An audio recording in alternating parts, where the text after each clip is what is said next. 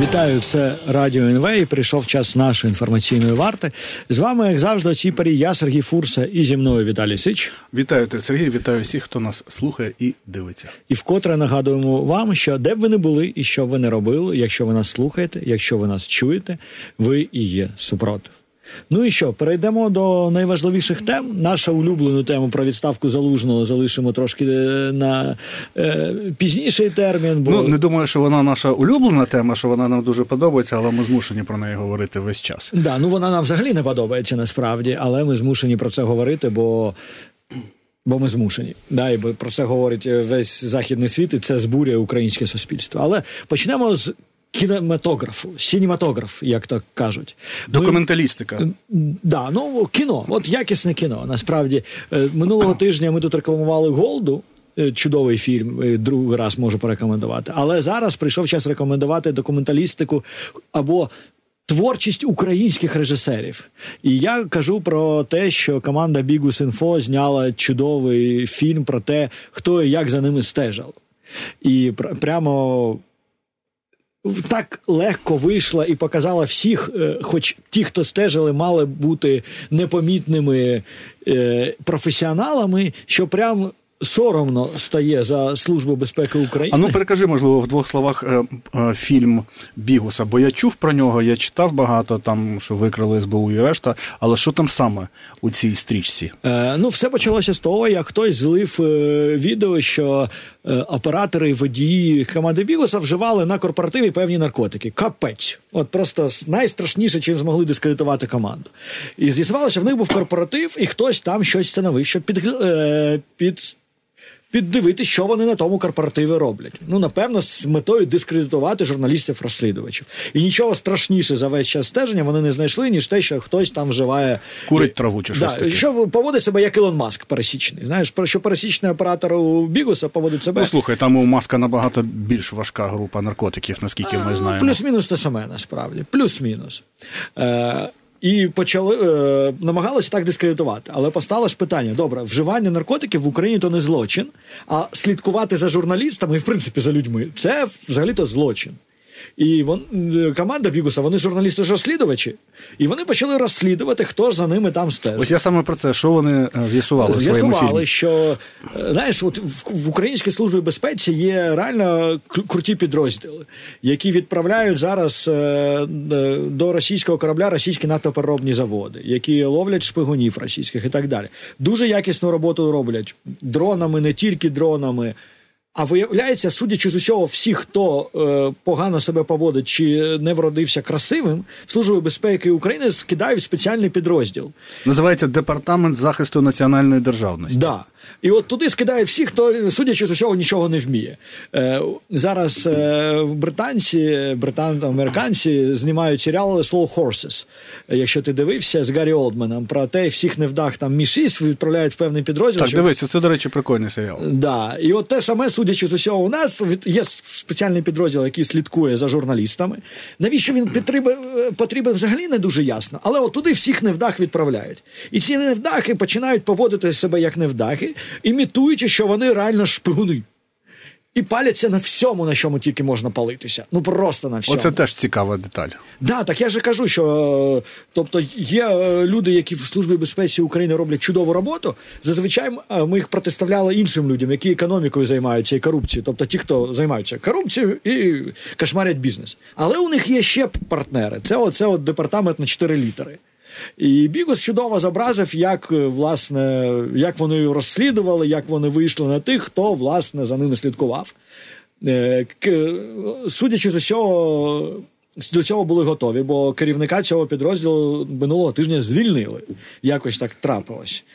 Але за чотири дні до цього, тобто зрозуміло, що вони винні. Да, да, ну бо вони там дзвонили, питалися, хто це, хто ви такі, що і так, і чувака звільнили. Але залишається ж питання: А Хто, хто за, замов- хто замовник? Хто це замовив? Ну дивися, я замислився взагалі під назвою над назвою цього департаменту департамент захисту національної державності. Мені здається, що в принципі ну вся служба безпеки України має цим займатися захистом української державності. Тобто, чому має бути такий якийсь ще А так окремий це спеціальний підрозділ, підрозділ? це охранка, як в Російській імперії було. Які з е, по політі, політично неблагонадіжних відслідковують. От щось таке. Ну так, це навіть не контррозвідка, це якась політична, Да, політична ко- поліція. політична контррозвідка.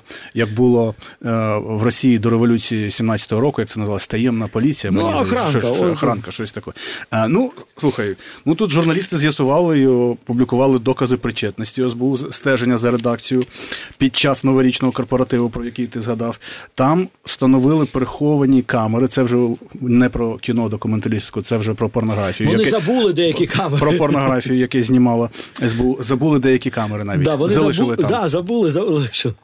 Тобто не записали, де що встановили. Але встановили приховані камери принаймні у вісьми кімнатах і а, в сауні. І операцію керував оцей а, департамент. Слухай. А, я подивився е, голову цього департамента Романа Семенченка вже звільнено 1 лютого. Тоді не було жодних коментарів, чому його звільнили. Але всі вже розуміли насправді, Так. чому. А тепер а тоді ще не знали про причетність того департаменту. А тепер всі знають, тепер всі розуміють, чому його звільнили 5 днів по тому. Але я здивувався заяві.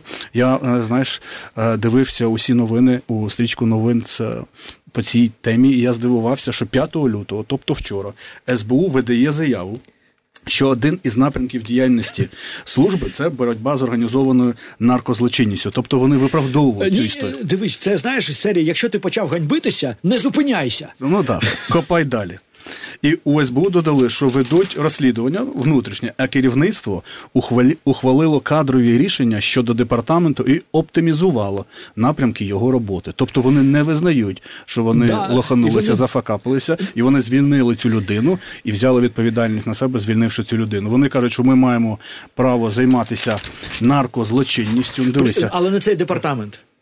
Цей департамент точно не займається наркозлочинністю. Але таку заяву зробили. Ну, а от дивися, наркозлочинність це коли, знаєш, там десь з Гондурасу до нас йде тонна кокаїну, мені здається, і треба відслідкувати, куди він, як він буде розповсюджуватися і решта, а не коли там журналісти щось купують там. Е, Ні, зазвичай, знаєш, ми Юля Володимирівна Для власного така, споживання. в потрапляє, коли сидить на скамієчці і кричить наркомани, да, коли не дає прийняти закон про медичний канабіс, наприклад.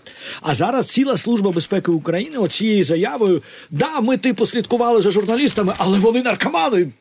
Ну так, тобто вони виправдовують цю історію і не хочуть брати відповідальність на себе за звільнення цього Семенченка. Я ніби намагаються дистанціюватися. Ну, я подивився, була сьогодні заява така досить порядна міністра юстиції Дениса Малюський. Він заявив, що ну необхідно посилити контроль за діями спецслужб. Це очевидно. Він, як і ти правильно сказав, що а, там вони красавчики на фронті і за кордоном в Росії. Ми знаємо усі ці блискучі спецоперації СБУ надводні, підводні дрони, удари по а, Ленінградській області, по НПЗ. Але ось тут, всередині країни. В СБУ весь час щось не те. І економічний підрозділ, ми знаємо, було багато нарікань до того, що СБУ можливо причетний до кришування як контрабанди на кордоні, так і там проблеми з бізнесменами. Да, А, там іноді закидають Мінфіну, чому ви решта. на митниці не наведете порядок. А як ти можеш навести порядок, якщо митницю контролює СБУ? Ну так, і це. Ну слухай, я тобі наведу один приклад. А, е, усі знають, ну як не усі, ми з тобою знають такого бізнесмена Захур, Мохаммад Захур. Це британський бізнесмен пакистанського походження, який колись був власником газети Київ Пос, Пам'ятаєш, так? Він є власником червоної будівлі напроти золотих воріт, яка колись називалася готелем Лейпциг. Ну, так? яке має стати готелем, який Так. відреставрував. Який стоїть вже скільки? Сім років. Він ре- відреставрований. Ну, дуже файна будівля, всі бачили це. Там вже навіть вивіска є Renaissance Hotel, це молодший брат Marriott Group. Але е, він заблокований. А знаєш чому? Тому що він має справу СБУ про те, що вигляд зовнішній цього, це він нам розказував, цього готелю є, становить якусь державну загрозу. Розумієш? І якщо він вирішить цю проблему, то йому нададуть зелене світло. Якщо не вирішить, от я переказую його слова, то то він буде так і заблокований. Але це не справа СБУ займатися фасадом будинку на вулиці Володимирська. Вони просто сидять напроти, бачать з вікна цей фасад, і їм муляє. Він занадто червоний, і це е, загроза національній безпеці. Ну, Вони бачать, що тут комуністи, напевно, оселилися в тому отелі. Коли ти бачиш Захура, ну типовий комуніст. Ну, да. Да, І в рамках декомунізації СБУ, яке почало ще сім років тому, вони хочуть грошенят декомунізувати собі.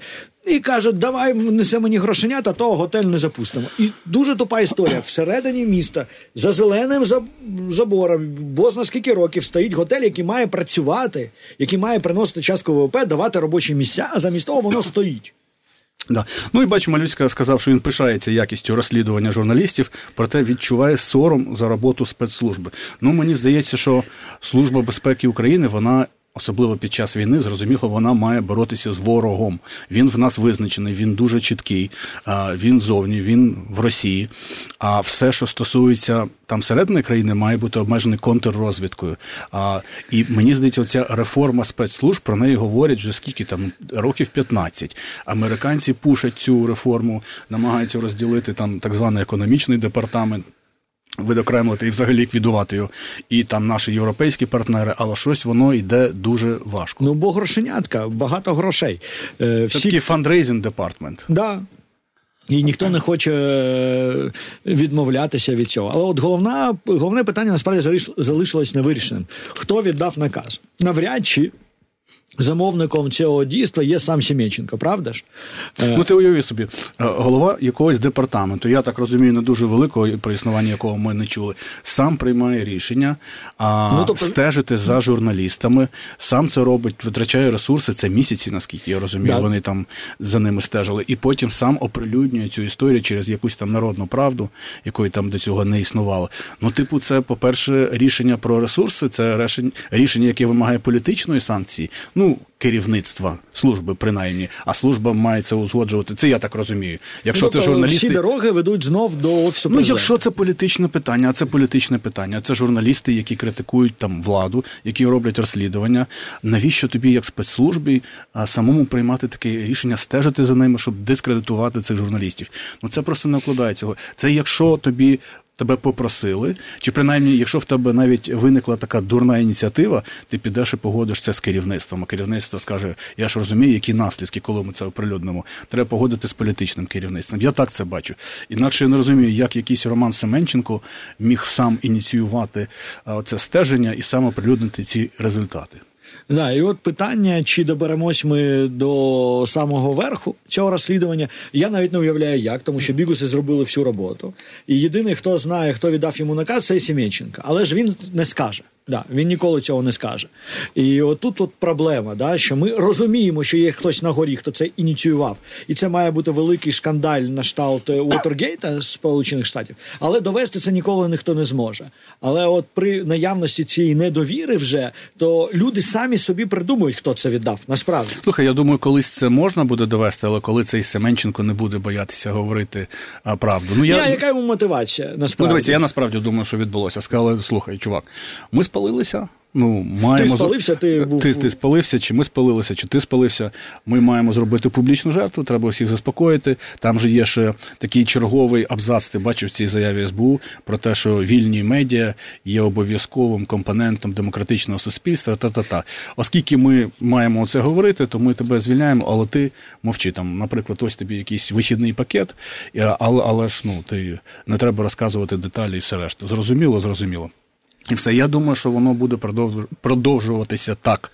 Оцей обід мовчання десь ще роки, доки не дійдуть до цього Семенченка, і можливо тоді, якщо він буде боятися там побоюватися тюремного строку якогось, то він може. Да, в принципі, про це насправді його за це можна посадити і тих, хто приймав у цьому участь, тому що це порушення закону.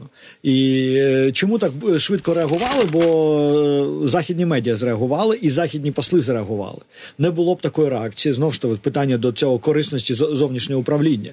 Е, Якщо б не було ну, поки що це зовнішній його, на жаль, тиск. немає. Це да. зовнішній тиск. Його, на жаль, немає. Було Груповий. б я був, був би дуже щасливий, якщо б було б. Е, але є зовнішній тиск. І от тільки через зовнішній тиск вся ця реакція відбулася. Але що найкумедніше? Кумедніше, що за бігусами досі стежать. Серйозно? Тобто, оце все сталося, а за ними досі стежать. Причому, судячи з усього, ті ж люди, які стежили е, весь цей час. Ну так, це дивно. І знаєш, тепер усі будуть думати, чи не стежать зі мною, чи ні. Там а, в мене вже за Всі за два спитали, за як два... корпоративи НВ проходять. А ну всі бачили там нічого такого особливого, ніхто нічого не курив, наркотиків не вживали. Лише як всі бачили? лише, лише трохи. Ну всі ти бачили? бачив, лише трохи алкоголю. Але в мене вже за два тижні друга спроба а, зламати мій WhatsApp, то я теж маю якісь е, приймати заходи для того, щоб убезпечити себе. Не знаю, хто це робить. Весь час хтось намагається з іншого пристрою зайти в мій WhatsApp, якого в мене немає того У мене кумедна, в мене ж колись було ВКонтакті. Ну і було, було, прикрили і прикрили, і воно не існує. Але воно прив'язано так чи інакше до моєї пошти.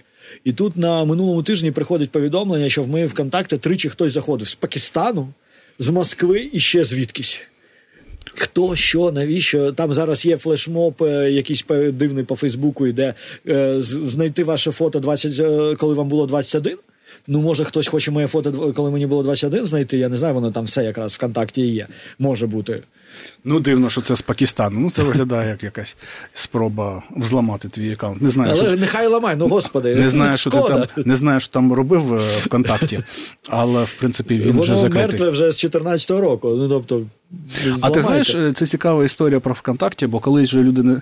Ну, в нас була суперечка, якщо пам'ятаєш, публічно, чи варто забороняти ВКонтакті, російські телеканали, Яндекс і решта. І нарешті все це заборонили, і однокласники ще, та? І потім всі звикли до цього. От і все однокласники окей. ніхто, здається, не хотів е, рятувати. Ну, бо там, скажімо так, нема молодих людей простою мовою. Енергії нема вже в однокласниках, знаєш. Але якщо серйозно, це заборонили, це окей. А тепер ну, схожі розмови починаються. Не можу сказати, що вони інтенсивні, але вони починаються щодо телеграму. Бо Наші деякі, ну, по-перше, анонімна природа телеграму спонукає розповсюдженню фейків і російської пропаганди. По-друге, це розробка а, все ж таки російська, і ключі в росіян там. Тепер ми всі а, дізналися, що за допомогою телеграму можна відслідковувати принаймні твою геолокацію, твої фотографії і там багато чого а, іншого. А я просто до чого це кажу, що десь. Тиждень тому ми не встигли про це говорити, але в е, ЦРУ був заборонений вже телеграм. Ти не можеш навіть користуватися телеграмом, принаймні в будинку. Ти, якщо там хочеш, можеш виходити десь на вулиці, а всередині вже ні. І мені здається, це такий ще один шлях. До визнання телеграму а, ворожим Але я не вірю в те, що в Україні це станеться по одній простій причині. Дуже активно українська влада, український офіс президента використовує анонімні використовує телеграм-канали. і зловживає анонімними Да. телеграм-каналами. І те, що ми зараз бачимо, от е, ми переходимо напевно до цієї Для дискредитації опонентів і політичних, і журналістів. А журналісти раптом потрапили останні кілька місяців в ранг опонентів влади, і по ним працюють усі ці анонімні канали Карточний офіс, Вертикаль, Джокер. Треба. Сказати, що офіс президенту а, Відмежовується. відмежовується. Але що, це, ніхто не це не вони, не вірять, але кажуть, що це не вони, це не офіційні канали офісу президента, але дивним чином вони синхронно весь час поливають усіх опонентів влади тими самими наративами. Можливо, це і не вони. Я, до речі, вірю в те, що це не вони. Але я думаю, що це люди, які чи намагаються догодити Ні, а я не вірю, що це чи не вони просто керуються. Я от це не вірю в принцип. Що хтось намагається догодити. Да, да, да. Я впевнений, що Це просто така красива історія про ну, те, що Просто зізнатися в цьому некрасиво, да? і ти ніколи, ну хто б дізнався, да? це ти зробив, да ні, звісно, не я. Ну це знаєш таке для проформи сказано. Ти питаєш для проформи, я ти маєш на увазі, що це зручна конструкція. Формально це не ми, але Да. в принципі ми цим І ми керуємо. зараз знову ж таки, от е, кейс залужного дуже показовий, бо ми бачимо, що як цю тезу просувають анонімні телеграм-канали постійно. Карточний офіс, вертикаль і цей Джокер. Джокер, Да. мгм. Три телеграм-канали постійно шукають. І головна ж задача є в чому прикол всієї цієї конструкції, щоб вони точно вже прийняли рішення звільнити залужного, але не вигадали за що. От не вигадали. І через телеграм-канали намагаються просувати ідеї, за що ж ми звільняємо. То тут сьогодні І кар- за що? Так не о, і е, є нова ідея. Ну, я чув думку, що зараз триває аудит військових дій за останні два роки і шукають помилки е, збройних Ну сил. тобто, це ж не привід, е, це не причина, це привід. Давайте докопаємося, щось знайдемо. Ні. Е, От остання фієрична історія, яка мене е, дуже насмішила, вони почали просувати ідею, що це захід вимагає звільнити залужного. Цей вертикаль писала там якісь посилання, і тарологи почали. Оці знаєш, відомі публічні тарологи витягають карту. Ну, До речі, в них велика аудиторія. в Україні. Велика аудиторія. Розумієш, анонімні телеграм-канали, тарологи використовують всі засоби, щоб е, якось. Тому що вийшла стаття Wall Street Journal, який каже, що в грудні були заміри 72% українців проти відставки залужного. А ти хочеш його звільнити. І ти використовуєш вже все, все, що тільки можна, щоб якось це обґрунтувати. І от остання фієрична історія, що це виявляється, Америка вимагає. Да, ну слухай, деякі наші е, колеги, конкуренти використовують е, цю важку артилерію артилерію у вигляді тарологів. Вже там залучені і тарологи, і мольфари, і астрологи. І мені здається, ось ця публіка. Е, Буде теж тут Але залучена і використана. Ти знаєш, що я для себе тоді зрозумів? Якщо раптом все Америка вимагає, то виявляється, що ми з тобою можемо відзвітувати в СБУ, допомогти їм спіймати американську шпигунку. Яку? Мар'яна Безугла. Вона вже послідовно дуже довго дискредитує і атакує залужного. Ми додумали, що в неї бос в іншому кабінеті. А виявляється, якщо це просувають американці, то вона з самого початку працює на американців. Значить, вона американська шпигунка. Слух, ну давай перейдемо ну, тоді до цієї теми, до продовження цієї теми. Там, хоч не хоче, треба про це говорити. Вже тривається сага з залужним. Ну я не знаю скільки інтенсивна фаза вже останні три тижні, а така більш повільна фаза вже там кілька місяців. І мені здається, що буде навіть дивно, якщо президент його не звільнить. От ти згадав про ці 82% українців, які 72%, під 72% українців, які підтримують залужного. Ну насправді то оцей публічний рейтинг він не має бути критерієм для оцінки професійної роботи, але він зрозуміло є. Індикатором того, яку реакцію можна очікувати і від суспільства, і від армії у разі звільненого залужного тут, ну, дивіться, звісно, якби, нема питань. Да, Якби була причина для звільнення, все було без питань. Байдуже підтримка висока, невисока, є причина. Конфронтація політичного військового керівництва. Це не причина, це емоційна реакція. Це пояснення реалістичне. Це пояснення, але не причина, я, я розумію, я розумію. яку можна продати. Е, інше, що загортає зараз е, Зеленський цю історію, це те, що відбулося в інтерв'ю суспільного мовнику італійському. Багато хто спитав... Я до цього хотів перейти. Багато... Це рай. Да, і багато хто спитав, чому не український суспільний мовник, але окей італійський суспільний мовник, де він сказав, що треба в принципі чомусь перезавантажити владу в Україні, бо чомусь. І я тут тоді подумав, невже він готовий звільняти Татарова Єрмака. Нещодавно в інтерв'ю українським журналістам на прес-конференції Зеленський сказав, що в нього є 5-6 менеджерів. Тоді виходить, що якщо треба перезавантажити... Які критично важливі. Які, які керують усім. Тобто, якщо ти робиш перезавантаження того, хто керує, то ти, напевно ж, перезавантажиш тих менеджерів, які всім керують. Бо навіщо перезавантажувати Шмигаля, наприклад, який є прем'єр-міністром, але нічого не робить. Ну ні на що не впливає. Щось він робить, але ні на що принципово не впливає. Що дасть його перезавантаження? Нічого. Давай я трохи поясню людям, про що йде мова. Дав коментар. А, тел, це телерадіокампанія Ра Італійська, наш президент Зеленський, де по суті визнав, що він планує змінити залужного, але його запитали, чи дійсно він це планує. Але він сказав, що а, не сказав так. Але з його відповіді випливало, що він це планує, він про це думає. Але для того, щоб це ну мені так здається, це моє суб'єктивне сприйняття. Для того, щоб це не виглядало як просто звільнення залужного, він сказав, що е, я планую перезавантажити. Е, деякі напрямки керівництва країни, у тому числі військове. Ну і тут усі почали чи іронізувати, чи серйозно говорити про це, а що ж це будуть за чиновники. Ось, наприклад, у нас на сайті вийшла стаття журналіста колеги BBC, який пише, що з упевненістю можна сказати, що там серед них не буде цих п'яти-шести людей команди з офісу президента, перезавантажених Єрмака, Татарєва і і решта. І він е, е сказав: ну така історична паралель. Я не знаю, що стосунки Зеленського і Залужного нагадують стосунки Кучми і Ющенка. Ющенка у, у якому аспекті? У тому, що Ющенка теж не хотів бути політиком, його виштовхували у цю політичну площину. Якщо пам'ятаєш, він був головою Нацбанку, його Кучма звільнив з голови Нацбанку, і тоді він став такою альтернативою обридлому вже режиму. Ні, він з банку перейшов в прем'єр-міністри, а з і, і там е, вони тоді з Юлією, до речі, досить ефективно працювали. Він був прем'єром, а Юля була віце-прем'єром. Да, і вона там тоді це єдиний період, напевно, в житті, коли Юлія Володимирівна робила тоді щось корисне. Юля зруйнувала бартерні схеми да, в країні. Це... Коли всі казали, що їх неможливо зруйнувати, вони були на них припадало десь 90% усіх розрахунків. Вона ну скільки в неї був великий досвід, досвід. в бартерних розрахунках теку топливному в паливно-енергетичному секторі і в бартеру, вона це зруйнувала досить швидко і опустила цей показник до 10%. Це було фантастично, і це, напевно, її найбільше досягнення в кар'єрі. А Ющенко тоді був прем'єр-міністром. Да.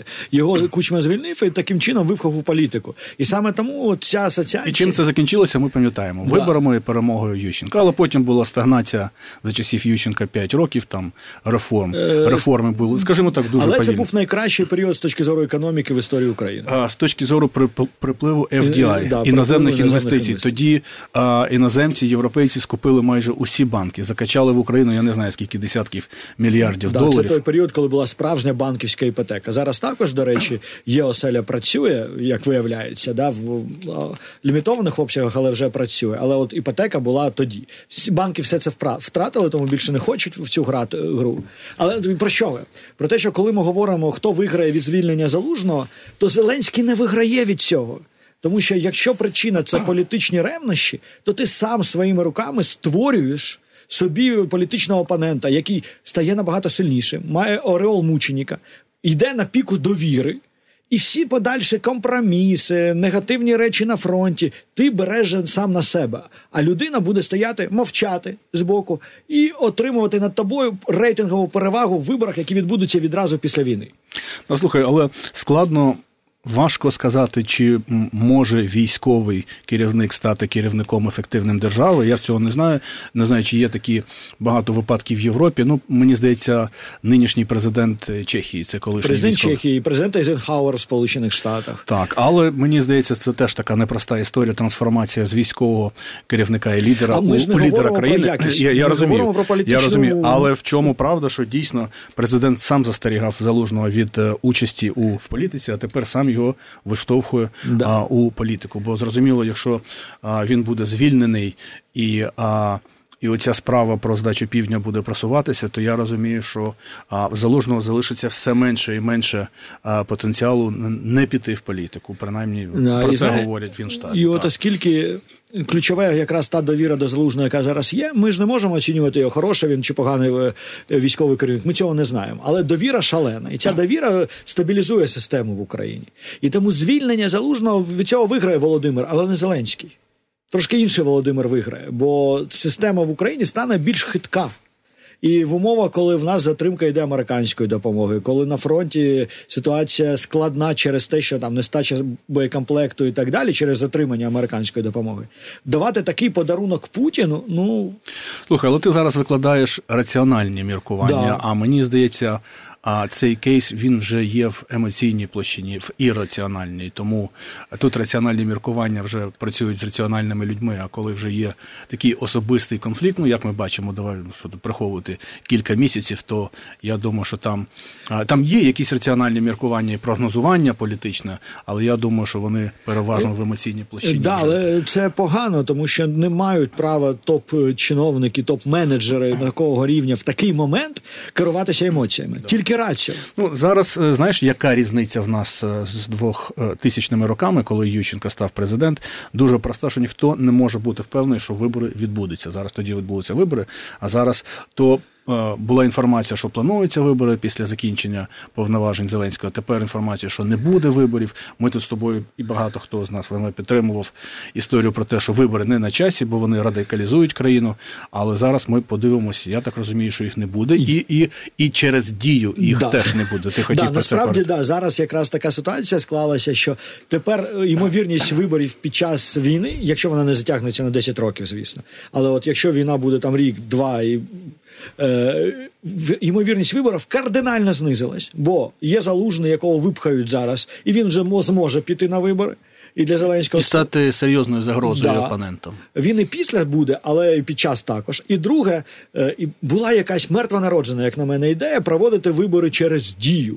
Е, для того, щоб обійти всі ці проблеми, які виникають е, з біженцями нашими. і з біженцями, і з військовими, і в принципі, ну уяви, ти під час війни запускаєш е, вибори, росіяни піднімають ці міги, і в тебе цілий день повітряна тривога. І вибори не відбуваються. І, да. Ну, перша історія, дивися. Ну, у нас, мені здається, в Конституції прописано, що під час воєнного стану вибори не проводяться. Але якщо там були якісь побоєння, що закінчуються повноваження і треба їх проводити, то одразу стає питання: дивися, що ж такі вибори? Це ж агітація і така велика артилерійська кампанія один проти одного. Тобто, ну на телебаченні має, має кандидатам надати а, якісь слоти для реклами. Все це буде критика чинної влади, без нескінченно. А журналісти будуть критикувати, які симпатизують іншим кандидатам. А президент буде цих критикувати. Це тотальна радикалізація повністю країни. По- По-друге, дивися, є ж військові, які в окопах їм взагалі не до виборів. Коли їм ці урни принесуть. Ми навіть е, урядом говорили, то вони занепокоєні, що там взагалі люди не про вибори. Які партії?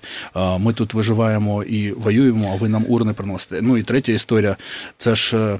Так би мовити, плебисцит, люди мають прийняти участь е, усі в країні. А якщо в нас 5 мільйонів за кордоном, і ці люди не можуть. Ну зрозуміло, що там можна організувати На якісь консульство, ділянки. да, там. насправді- Але там е, з'явилася оця ідея про дію, що як можна залучити цих людей до виборів у Польщі, там в Британії, е, зробити вибори через дію. Хоч для мене відразу це був би вибор без довіри. Бо ну дія застосунок, який хтось Державний, яким державний, керує який держава. контролює держава. Чому ми маємо довіряти результату? Але навіть Росія ще до такого не додумалась. В Росії є аналог дії, який виник ще років 10 тому, називається госуслуги. Але навіть вони ще не додумали через це проводити вибор. Так от. Судячи з усього, що сталося під час Євробачення, ця ідея померла і більше не народиться. Бо вирішили, щоб загнати народ в дію, проводити голосування в, е, е, за того, хто поїде від України на Євробачення в дії, і система не витримала і лягла. Тому ваш... Дідос атака.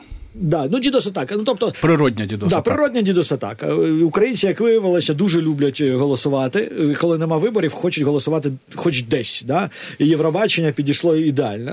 Тим більше там завжди в нас якийсь треш, угар, садомія і хайп навколо Євробачення. Я ніколи це не дивлюсь, але бачу, що там стільки срачу постійно виявляється. Дуже. Тобто, це суспільство активно залучається. Навіть під час війни виявилося, суспільство активно залучається в такі речі, як голосування, хто поїде від України на А Євробачення. чомусь це всіх хвилює. Ну мені здається, там до якості музики цей конкурс має дуже опосередковане таке відношення. Це якийсь такий політичний треш водевіль, де Ну, це коли вже в Європі відбувається. Це коли в. Європі. Ні, ні, ну, ну зрозуміло, де а, люди голосують і показують тим, тим самим своє ставлення до своїх сусідів чи до країн, які вони люблять чи не люблять. А в принципі, якість оцих е, вистав це просто треш водевіль. Да. Але такий кумедний за цим слідкує багато людей в Україні. Да, і тому важливо бути там присутнім. Е, Багато людей казали, навіщо нам під час війни Євробачення, щоб бути присутнім. Це знову ж таки політичний маніфест.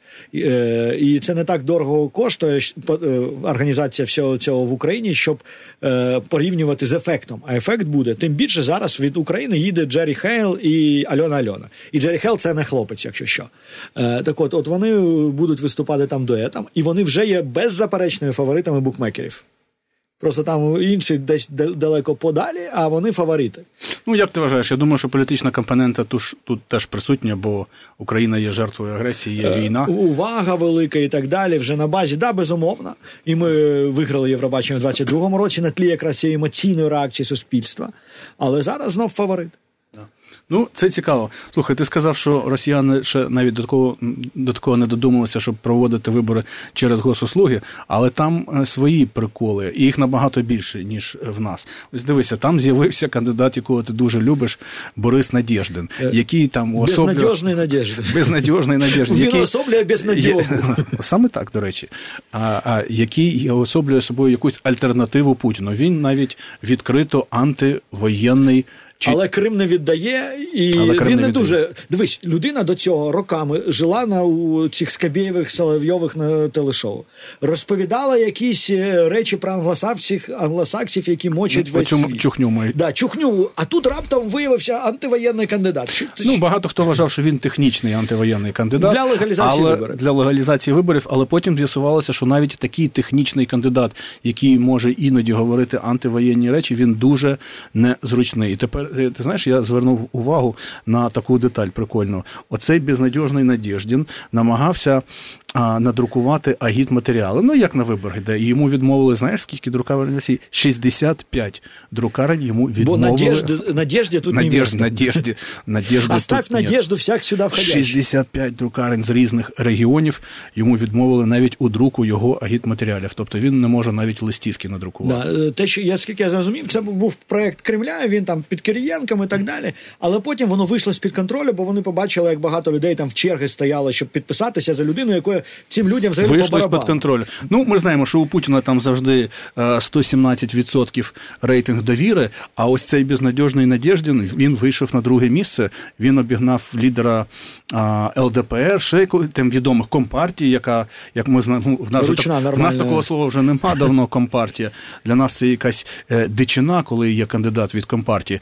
Але в Росії ж компартія ще там біологічно не вимерли усі прихильники, і там вона була досить потужний електорат мала. Так ось компартія і ЛДПР мають набагато нижчий рейтинг, чим безнадіжний е, Надєждін, бо він мав 10%. Це так, якщо навіть ну за такого тиску, за такої пропаганди, то це цікаві цифри. Да, бо він мав бути наступною Ксенією Собчак. Вона е, була таким спойлером виборним попереднього.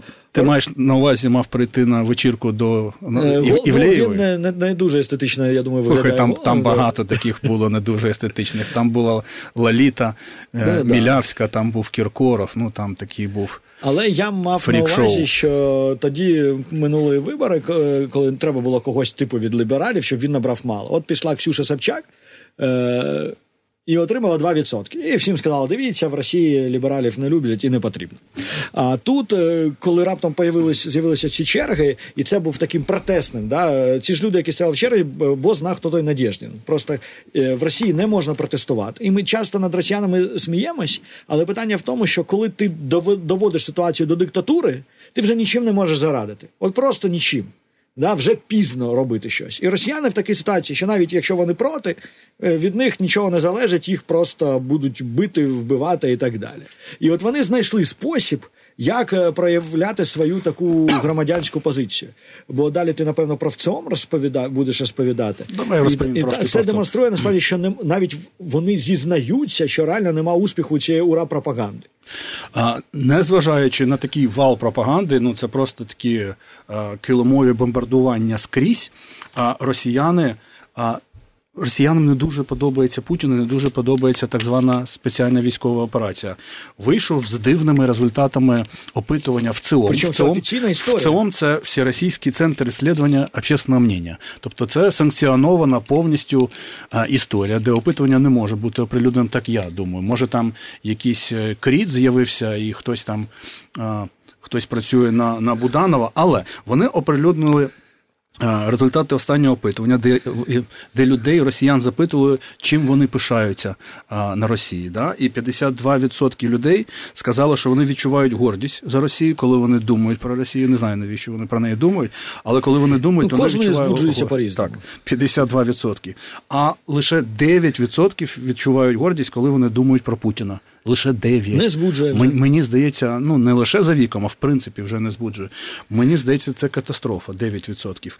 І лише 5% відчувають гордість, коли вони думають про російську зброю. Дивися, окреме питання про російську зброю. Але лише 5%. Лише там 5%. треба 55 як мінімум. Яка ж інформація все ж таки доходить до росіян? І лише 8% відчувають гордість е, з приводу війни в Україні і, е, через так звану спеціальну військову е, операцію. І ці цифри були оприлюднені. Мене це дивує. Так? Да, мене Де- також це 9,5%.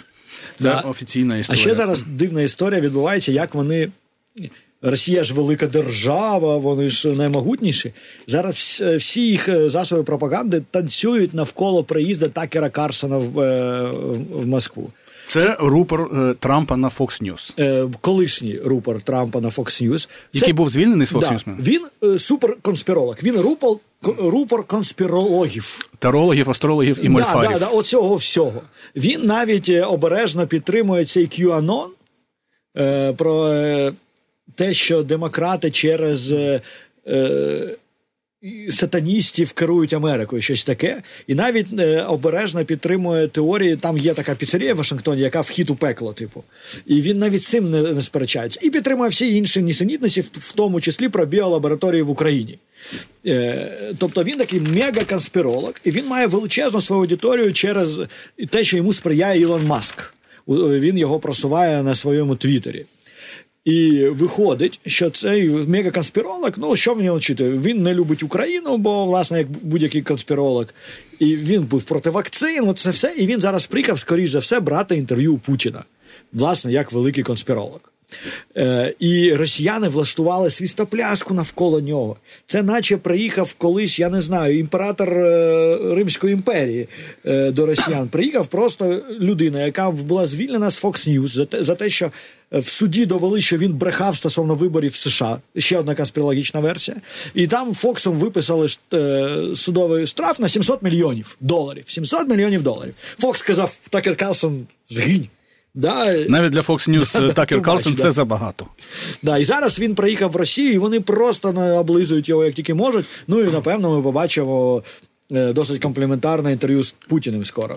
Ну це тут зрозуміло, тут нема навіть питань. Ну я думаю, для росіян це просто спроба легітимізації їх наративів, сказати, що приїхав до нас відомий американський журналіст. Ти ж знаєш, там ніхто не буде розбиратися, нікому не розкажуть, яка в нього предісторія. Там, коли після анексії Криму приїжджали якісь маргінали, е, тотальний маргінець десь з Гондурасу, якісь політики, які там знаєш на обочині вже давно, вони ж це подавали як визнання е, іноземні делегації з Італії, Гондурасу чи там Талібану приїхали у Крим, і це визнання, ніби але а, тут е, проблема анексії. що це схоже. Карсон історія. дійсно дуже популярний в Штатах, і це мені скоріше нагадує історію там 30-х років 1900 30-х, коли вони через комуністів, через ліваків е, європейських, через жур...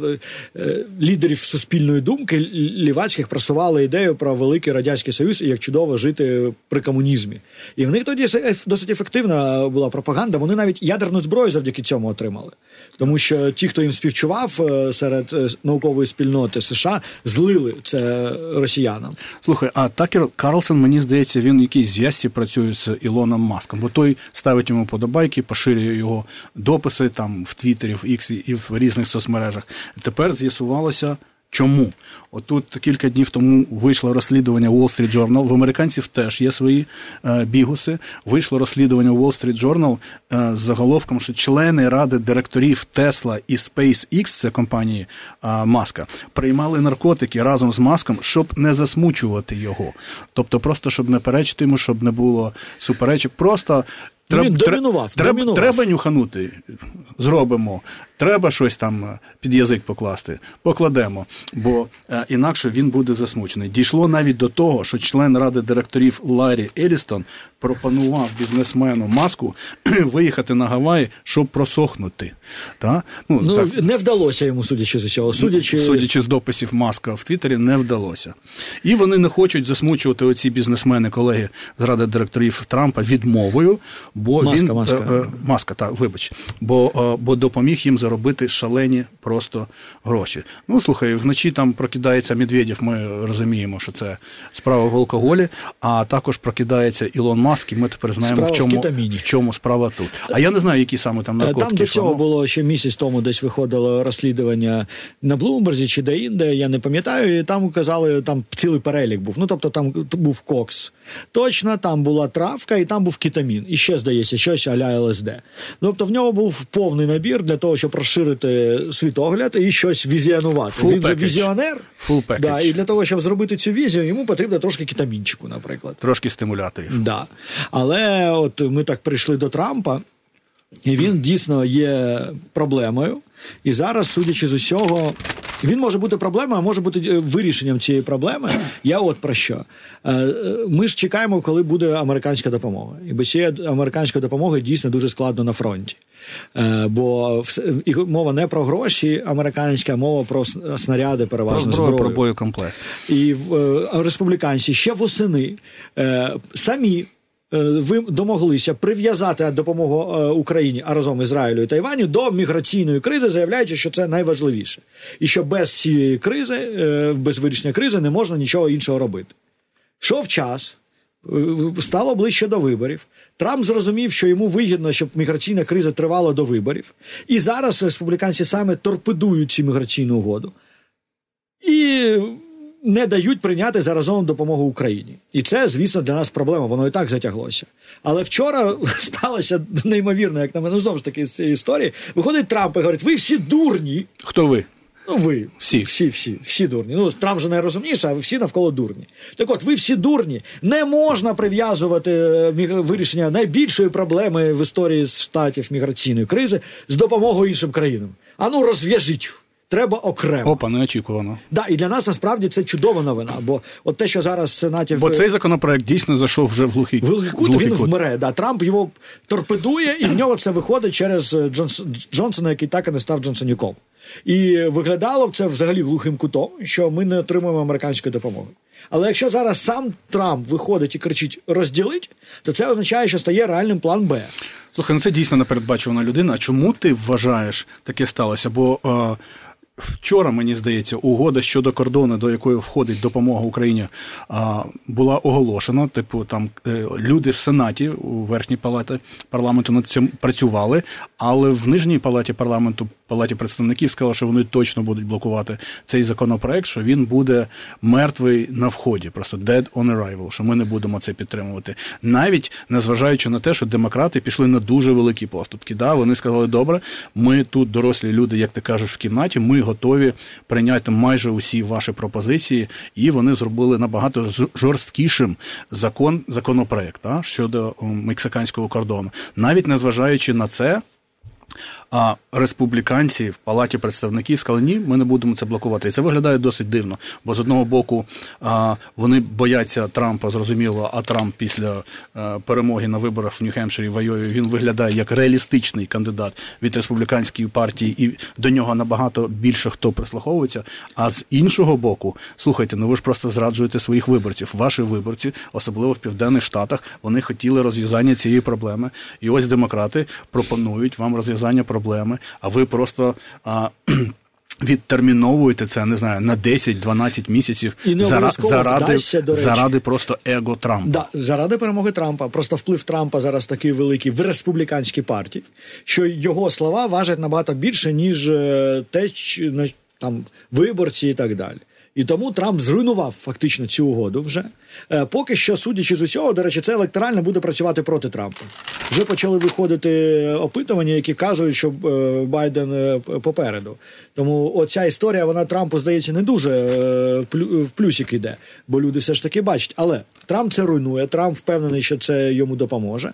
І заразом він руйнував і допомогу Україні. І зараз багато статей в західній пресі, що Трамп винен у загибелі українців, і це правда. Де факто це правда. І що він може стати причиною найбільшої помилки в історії США там на найближчі 50 років. І в такому разі я бачу навіть у Трампа логіку, можливо, чому він може сприяти сам цьому розділенню і голосуванню окремо Ізраїля, України і Е, Тайваню, бо знову ж таки тема міграції актуальна для американських виборців. Ти маєш на увазі, що він хоче залишити собі цей великий козир хаос на мексиканському кордоні, не підтримуючи, не схвалюючи цей законопроект і надаючи інструкції своїм людям в конгресі, не це не схвалює. А при тому він почав розуміти, що може відбутися якась катастрофа в Європі, і це невигідно навіть йому як кандидату. З одного боку, да, з іншого американським виборцям це по барабану якщо ми бачимо пріоритет проблем, проблема допомоги Україні, Ізраїлю і так далі не є в топі. Тому спекулювати на цьому важко і до кінця. І це можна відпустити, враховуючи, що е, загрози все ж таки великі, навіть для Трампа і для інтересів Сполучених Штатів. Тому от зараз це світло в кінці тунелю, яке ми бачимо, про вчорашній твіт Трампа в його власній соціальній мережі, мене робить трошки оптимістом на тлі цих негативних новин, які ми зараз отримаємо. Е, негативу багато і внутрішнього, і зовнішнього. Але тут от є з'являється цей шлях виходу з цієї дурнуватої ситуації. Якщо вони дійсно розділять, якщо внесуть окремий законопроект про допомогу Україні, Ізраїлю і Тайваню і проголосують, е, а залишать оцю міграційну історію, фактично виведуть нас із заручників передвиборчої боротьби. Тому надія отут з'явилася. Це не так, як в Росії, де надіждень без надії, а в нас трошечки надія з'явилася. Ну, слухай, з огляду на те, що цей законопроект про кордон, допомогу Ізраїлю, Україні, Тайваню зайшов в головний кут, мені здається, що вже ну, має відбутися якесь розв'язання, якесь рішення. І якщо розв'язати ці питання і покласти їх в різні законопроекти, то це насправді було б непоганим рішенням. Бо інакше... Особливо для нас. Ну, зрозуміло, що для нас. Бо інакше це виглядало просто як масаж его Дональда Трампа і цинічне, абсолютно цинічне використання у політичних цілях, у, в електоральних а, такої історії, як там ставити на мапу, ти знаєш, долю країни і долю людей, там тисяч людей, ну це вже. Більше ніж цинічно. Слухай, а якщо продовжувати, в нас залишилося Дві хвилини. думаю, дві хвилини. Нашу улюблену, ну не улюблену, але так улюблену рубрику про маячня на болотах ми розпочали з того, що в ЦИОМ оприлюднив всі дані і надіжний. е, е, Надіжний, безнадіжний, чи як він надіжний. А тут цікава ще історія. Дослідження з приводу а, кумовства в Чечні навколо Рамзана Кадирова вийшло. І виявляється, ти знаєш, що Сюрприз. Виявляється, виявляється, що а, знайшли журналісти російські 30 родичів Кадирова в уряді а, Чечні. І а, журналісти з BBC порахували навіть ширше. Вони порахували, що із 158 важливих чиновників Чечні 30% – це родичі Кадирова, 23% – це односільчани, а 12% – це друзі і їх родичі. Я порахував, склав це разом, що його родичі, друзі і односільчани складають 65% усіх. Мене дивує, звідки взялися ще 35%. Враховуючи, як е, відбувається режим влади в Чечні, це дивно, що є ще якісь 35%. Це недопрацювання журналістів BBC. Так, нехай вони собі і знають. І як вони виживають ці 35%, Ну, виживають якщо вони не односільчани, якщо вони не родичі а, Кадирова. Ну, І ще от, там е, трошки позитиву. Голландці збільшили кількість літаків, які вони дають, які найближчим часом мають нарешті летіти в Україну. Мова про F-16. На 6 літаків було 18, стало 24. Це плюсик. І пам'ятаєте, ми з вами злякалися, коли в Голландії обрали е, новий парламент, де там було е, найбільше голосів у праворадикального кандидата, який не дуже проукраїнський. Але голландці тупо не поспішають. Вони досі не обрали новий уряд, вони десь там вовтузяться і не спішать його обирати. Слухай, нам наші колеги показують, що нам треба поспішати на вихід із студії, бо часу у нас вже більше немає. Дякую тобі, Сергію, за розмову. Дякую усім, хто нас слухав і дивився. Всім па-па!